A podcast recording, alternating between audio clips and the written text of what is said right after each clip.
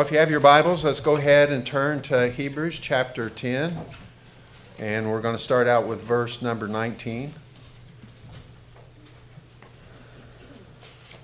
So, if you've been with us for a while, you know we've been going through the book Hebrews for a while. Um, but each and every week we do a little summary of what we've learned so far. So, we're going to be doing that as well again. But first of all, I just wanted to share a little bit of some statistics with you, not a whole lot by way of statistics, really, just uh, kind of a perception of the way things are going. Church attendance is plummeting. Did you know that? Church attendance in most places is plummeting. There's a group now uh, identified by Pew Research and also by the Barna Group.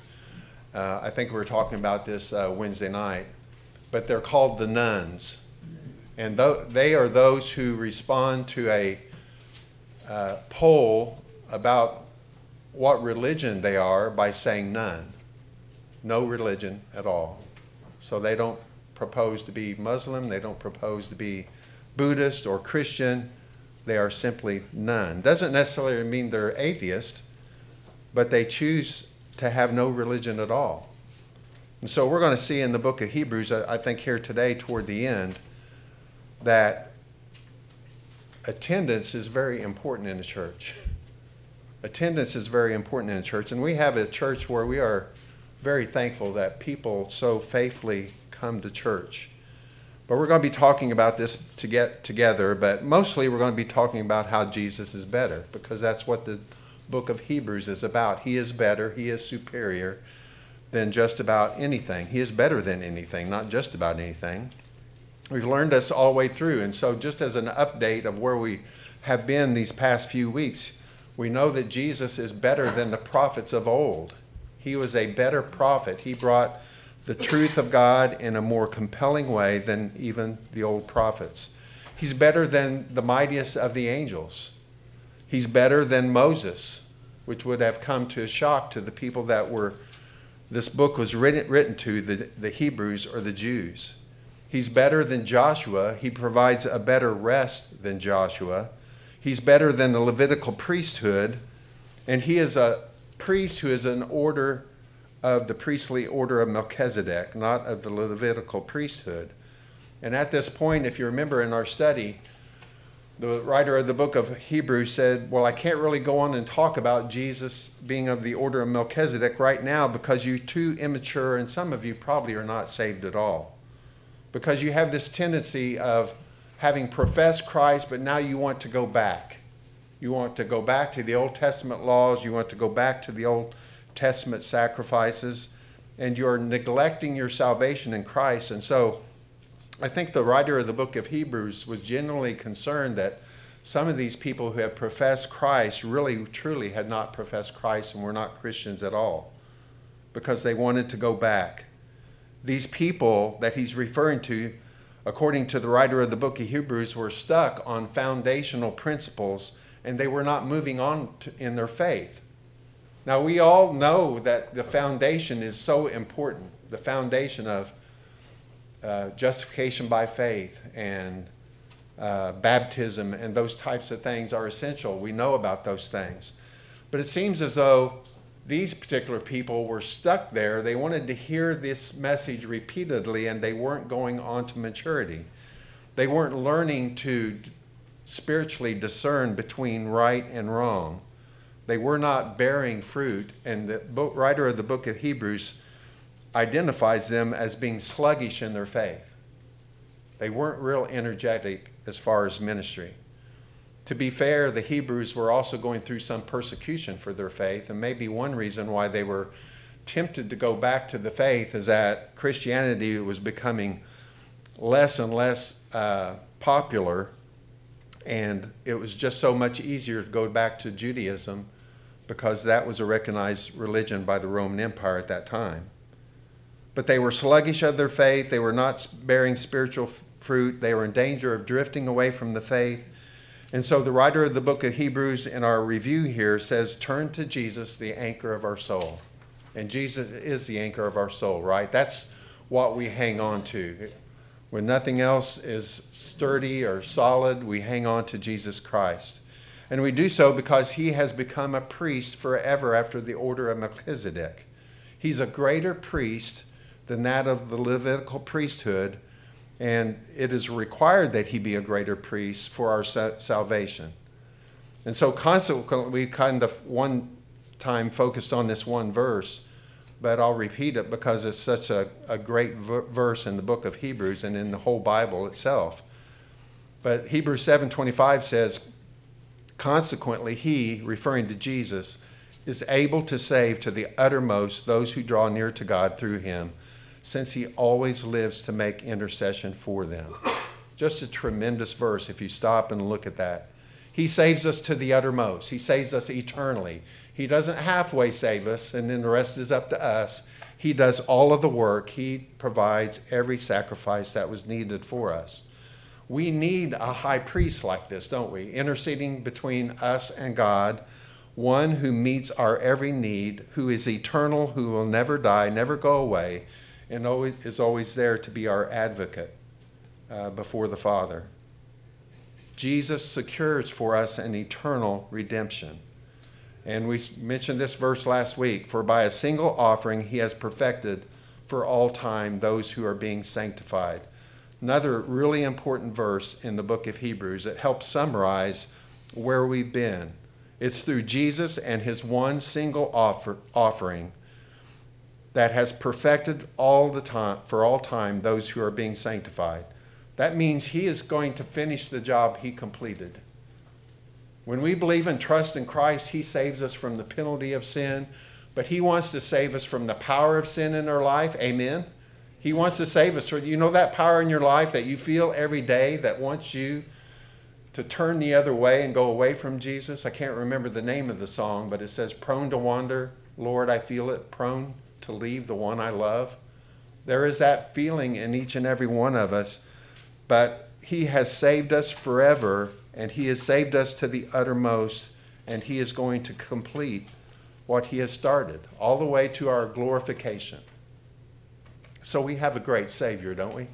Who provides everything that we need.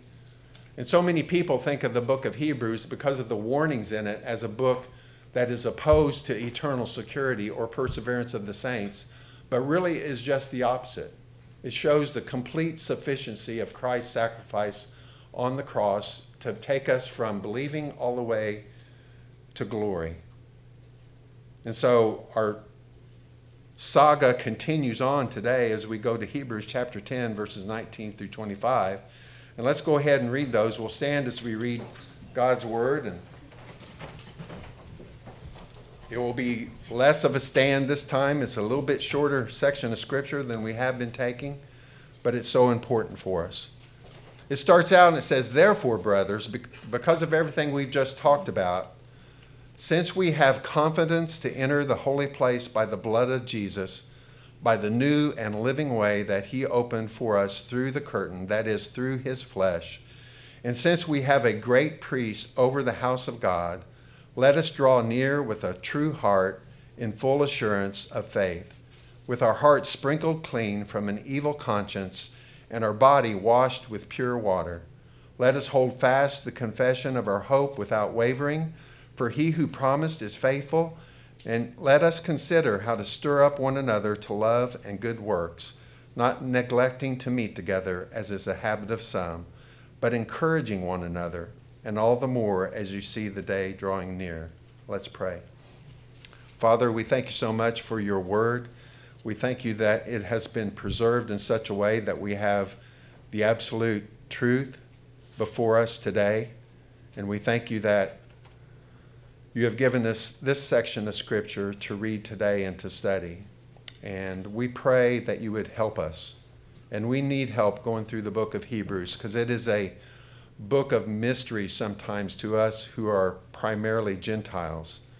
And so help us to understand how the Hebrews would have understood this letter and this sermon, that we might gain insight from it and wisdom from it and knowledge from it not to puff up our heads, but to help us engage in ministry with those around us. Help us to have confidence in our salvation. And help us to consider these things that the author is asking us to consider today. And we ask all these things in Christ's name. Amen. Well, I love this section of Scripture, and I've told you many times I love Hebrews because every time I read it, uh, there's just so much in the book of Hebrews and so much good stuff that we need to know about and to learn. And today we're going to be learning about how we have great confidence because of this better Jesus. Jesus is better, and because of that, we have great confidence to enter into the throne of grace. And our, also, we want to talk about how do we respond to such a wonderful gift that we have been given? How do we respond to a better Jesus? And so, we're going to be talking about those two things. First of all, Jesus is superior in every way, and that gives us great confidence to enter the holy place. So, if you're following along with your outline, that's the first statement that I have up there. Jesus is superior in every way, and that gives us great confidence to enter the holy places. And we see that in our text today. Starts out in verse 9 Therefore, brothers, since we have confidence to enter the holy place by the blood of Jesus, by the new and living way that he opened through the curtain, that is through his flesh. We have confidence to have a personal relationship with Jesus Christ. Is that not amazing?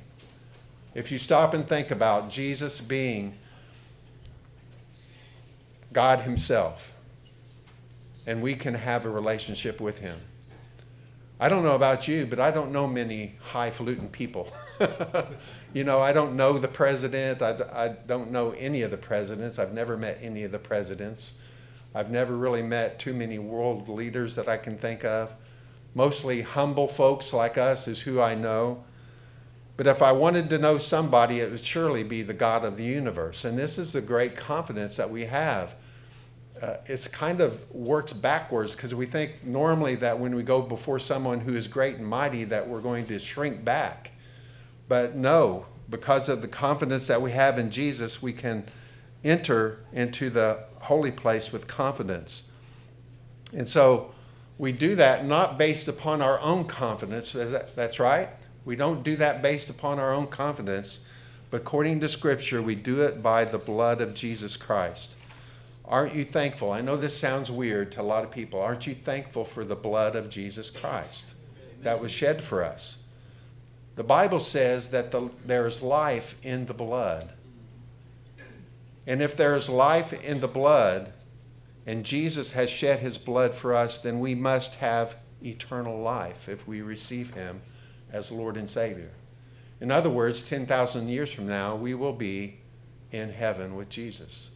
That's wonderful news. Uh, I always tell people do what makes you happy a thousand years from now. That's a good rule of thumb. Do what makes you happy. That means have an eternal focus and perception. And that is exactly what we need to do.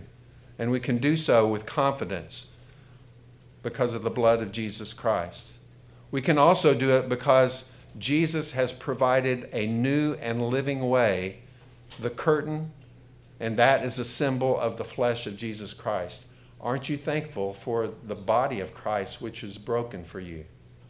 You know, we use those, that terminology in our Lord's Supper, but the body of Christ was, was broken for us so that we could have this new way.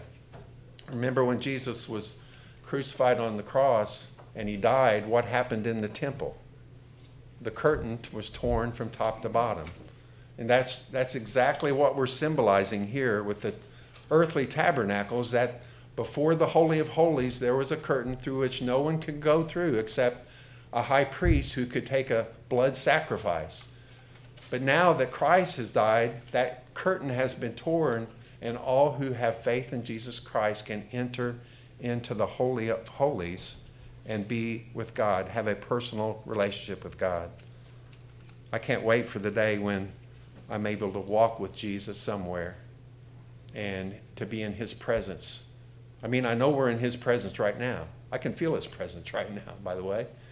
We're in his presence right now, but I long for the day, like Adam and Eve, they were able to walk with Jesus and experience a relationship with him.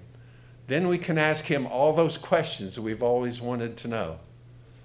But I think what we'll be most amazed about is just the person of Jesus Christ. He is our great reward, by the way. He is why we want to go to heaven. I think so many people have an idea of heaven as a place where their every selfish desire is going to be fulfilled. But that's not true. It's going to be all about Jesus, and it will not be boring, folks. It will not be boring. He's the creator of everything that we see, everything that we don't see, and to enjoy that is uh, with Him is just going to be an experience that um, is is almost unbelievable. I can't use the word unbelievable because it is believable. You have believed, so.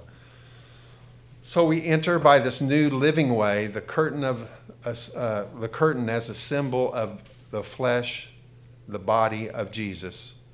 But we also by a high priest. Verse 21 And since we have a great high priest over the house of God, we have a great high priest. I think this also is speaking of Jesus, of course, but is speaking as Jesus as the truth. Jesus as one who truly represents God to man.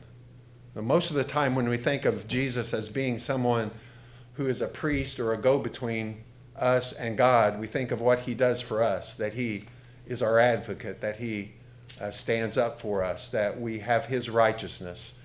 And that's true, but a mediator works both ways.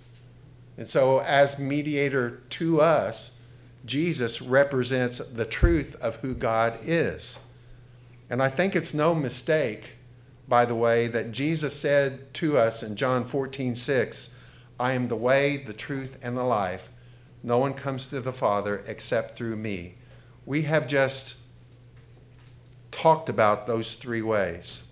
What is the way? Christ's body sacrificed for us. What is the truth? Jesus represents God fully to us as a priest. What is the life? Through the new covenant of Christ's blood, we have life and eternal life. Jesus knew the tabernacle. He knew that he was fulfilling this way, and so I'm very thankful for us. So there is no reason for us to shrink back from the faith, is there? We only have confidence to go forward and to be with God. And so, secondly, a superior Jesus demands a superior response to God's mercy and grace. Do you guys believe that? A superior Jesus demands a superior response to God's mercy and grace. And I, I love what Casey talked about, and my son talked about yesterday. I can't remember, I've used this illustration as well, but you don't encounter Jesus without a significant change happening in your life. It just changes your life. It's as though you're standing in front of a locomotive and the locomotive comes, you are going to be moved. And so that's one thing that we look at when people ask, Well, how can I know that I'm saved? Well, have you believed and trusted in Jesus Christ? And they might say, Yes. And then I, I would say, Well, has your life changed? Are you growing in the knowledge of Christ? Are you becoming more like Him? because we should be becoming more like Jesus Christ. And so we don't shrink back from the faith as these Jews were tempted to do. Instead, he says in verse 22, he says, Let us draw near with a true heart in full assurance of faith, with our hearts sprinkled clean from an evil conscience and our bodies washed with pure water. Several things that we need to go through, but the, the main command is let us draw near to God. We can draw near to God because of what Jesus has done for us. Amen. That's a good thing. And that's that's a true thing for us no matter where we are at in our walk with Christ, whether we have only recently become a Christian or whether we have been a Christian for many years, we still can draw near to God. And we're to do that with a true heart. Well, what does he mean by a true heart? Well, I think he means one that is genuine in its faith, one who has a persevering faith. Those are two examples of what it means to have a true heart. It's a genuine faith, it's not something that you're doing because of uh, someone else's prompting you, but it's something that you do that is from the Spirit of God. It's a genuine, deep faith in Christ as Lord and Savior. It's a persevering faith. In, in other words, it means that it goes on for the rest of your life. We may waver from time to time. We may even fall into sin from time to time. But we always come back to Jesus as the anchor of our soul. We're to draw near to God with full assurance of faith. In other words, I truly believe God wants us to have assurance of our salvation. Do you guys believe that? I believe that He wants us to have assurance of our salvation. And you might say, well, how can I do that? Well, the best way I know to tell you to do that is that trust Jesus completely. Don't trust in your own works. So many times we lose assurance of salvation when it seems as though to us we have failed God in some way.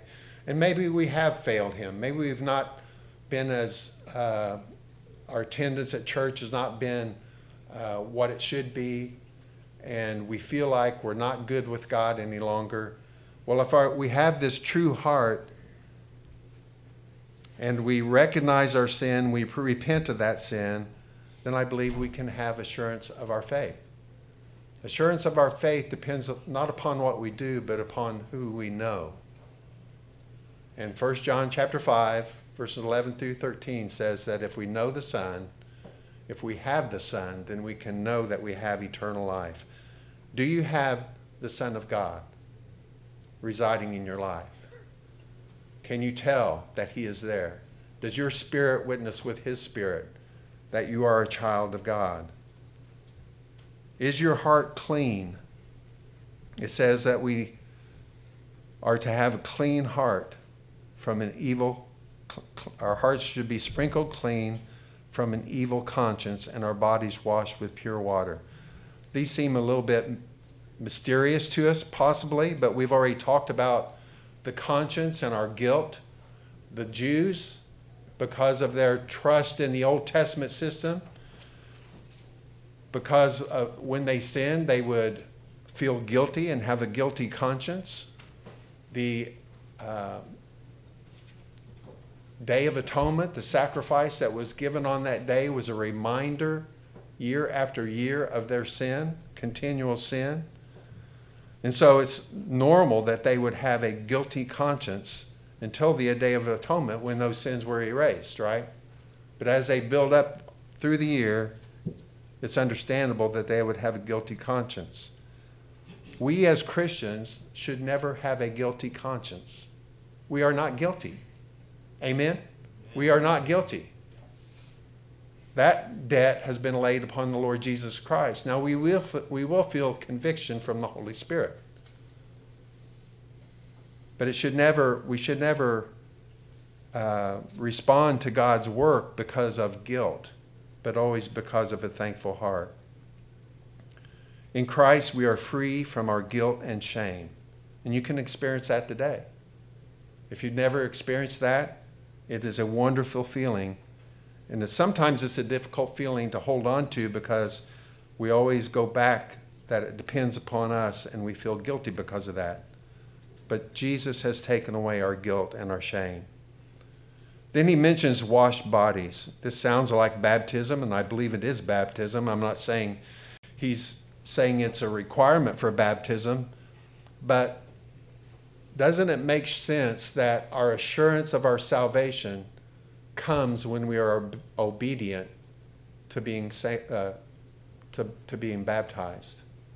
That's the first thing that God has given us to, to do, Jesus has given us to do as a means of obedience. And so, scriptural baptism, I believe, brings assurance. And if you've never been scripturally baptized, you should be baptized. And so we can do that easily, right? If you are a believer in Christ, if you are trusting in Christ alone, and you're willing to be immersed into, into water, then you can be baptized. And I would encourage you, if you believed and trusted in Christ, to be baptized at the soonest possible moment. We can set that up for you. So we're to let us draw near to God. Secondly, let us hold fast our confession verse number 23 let us hold fast the confession of our hope without wavering. Let us hold fast our confession of our faith in Christ. Your faith, listen to this, your faith should be present, not just past. Right? So if you want true assurance of salvation, we don't just look back to a date where we made a profession of Christ, but we ask ourselves, Am I believing and trusting in Christ right now? That's what's important. And I think that's what he's talking about. Hold fast your confession. Don't let it drift away, but hold fast your confession. I don't know if you've had the opportunity. Have anyone taken a child to a theme park or to an airport? You ever been in a foreign country with children? You hold them fast, right? You don't let them get very far away from you. That's exactly what the writer of the book of Hebrews is telling us about our faith. Hold it fast. Repent of sins as they happen. Don't let an account build up, so to speak, but keep your account with God short. Repent of your sins. Trust in Christ. Repentance, listen, if repentance, if done correctly and often, always leads to worship. Many people think, well, if I think about my sin all the time, I'll just get discouraged. No, not true. If you repent and trust in Christ, then that brings you back to the cross of Christ, that his sacrifice is sufficient for your sin. And so it's always an opportunity for worship. Jesus is faithful. He's not going anywhere, and neither should you. right? Jesus is faithful. He's not going anywhere, and neither should you. Remain in the faith. And then finally, let us consider how to stir one another up. This is a, a, an admonition that maybe is one of the most popular verses in Hebrews. Maybe you hear it more often than any other. But it's the idea that we are to consider how to stir one another up, and we should not neglect meeting together. Why should we not neglect meeting together? Because you can't stir people up, right? You can't stir people up if you're not there to stir them up. They can't be stirred up if they are not there. We are to encourage one another. This is a form of group encouragement that is an essential quality, I believe, of our church.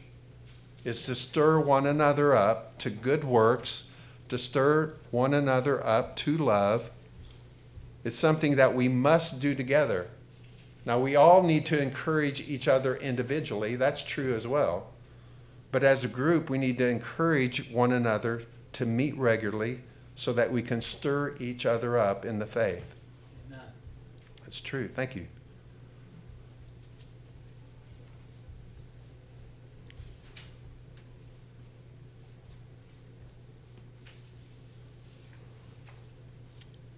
I could see some reasons maybe for not coming to church as often as what we should. Maybe it's boring, maybe it's not as good as we think it should be. And if that's true, come and make it better. come and make it better. Share your ideas. Come to the business meeting. We've got a business meeting coming up. I don't know how many we have here today, probably 45 or 50. We'll probably have maybe 15 to 20 in our business meeting. Uh, we need to have more. We want everyone to be represented at our business meetings. We want everyone there to stir things up. Let's get stirred up, okay? we need to get stirred up. Get involved, improve your attendance, be involved in Bible study together, love one another. It's a commandment that Jesus said would make a difference in this world that if we loved one another, that the world would see that and it would make a difference. So we're finishing up pretty quickly here. What does God want from us in this scripture today? First of all, what he always wants is Jesus to be glorified and lifted up. And we can do that because he's our high great priest who intercedes for us and he has shed his blood and his body for us. And so he's worthy of our worship. But what practically else can we do with these commands that are given, and these really are commands. I like how, I like how the writer of the book of Hebrews uses the word let's, let us, because he's including himself. And as I preach this sermon, I am including myself. We are to draw near to God. That's a commandment to each and every one of you. Draw near to God. Draw nearer to God. And there's ways that we can do that. Do not drift away, but draw near to God. This is a uh, this is a contrast with what the people were wanting to do: drift away, draw near to God, spend more time in God's Word, spend more time praying, communicating with God sp- spend more time in biblical fellowship. Not just to get together with a meal, but actually discussing God's Word together.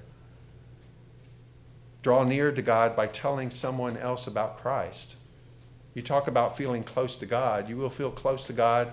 You will feel dependent upon God if you are sharing your faith with another person.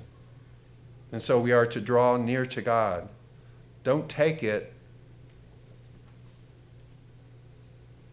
as if this is just going to happen. We have to be intentional about drawing near to God. Coming to church will help you draw near to God. Then, secondly, we're hold fast our confession. Keep it close to us. Do not let it drift away. And finally, stir up one another because we have a tendency to become sluggish.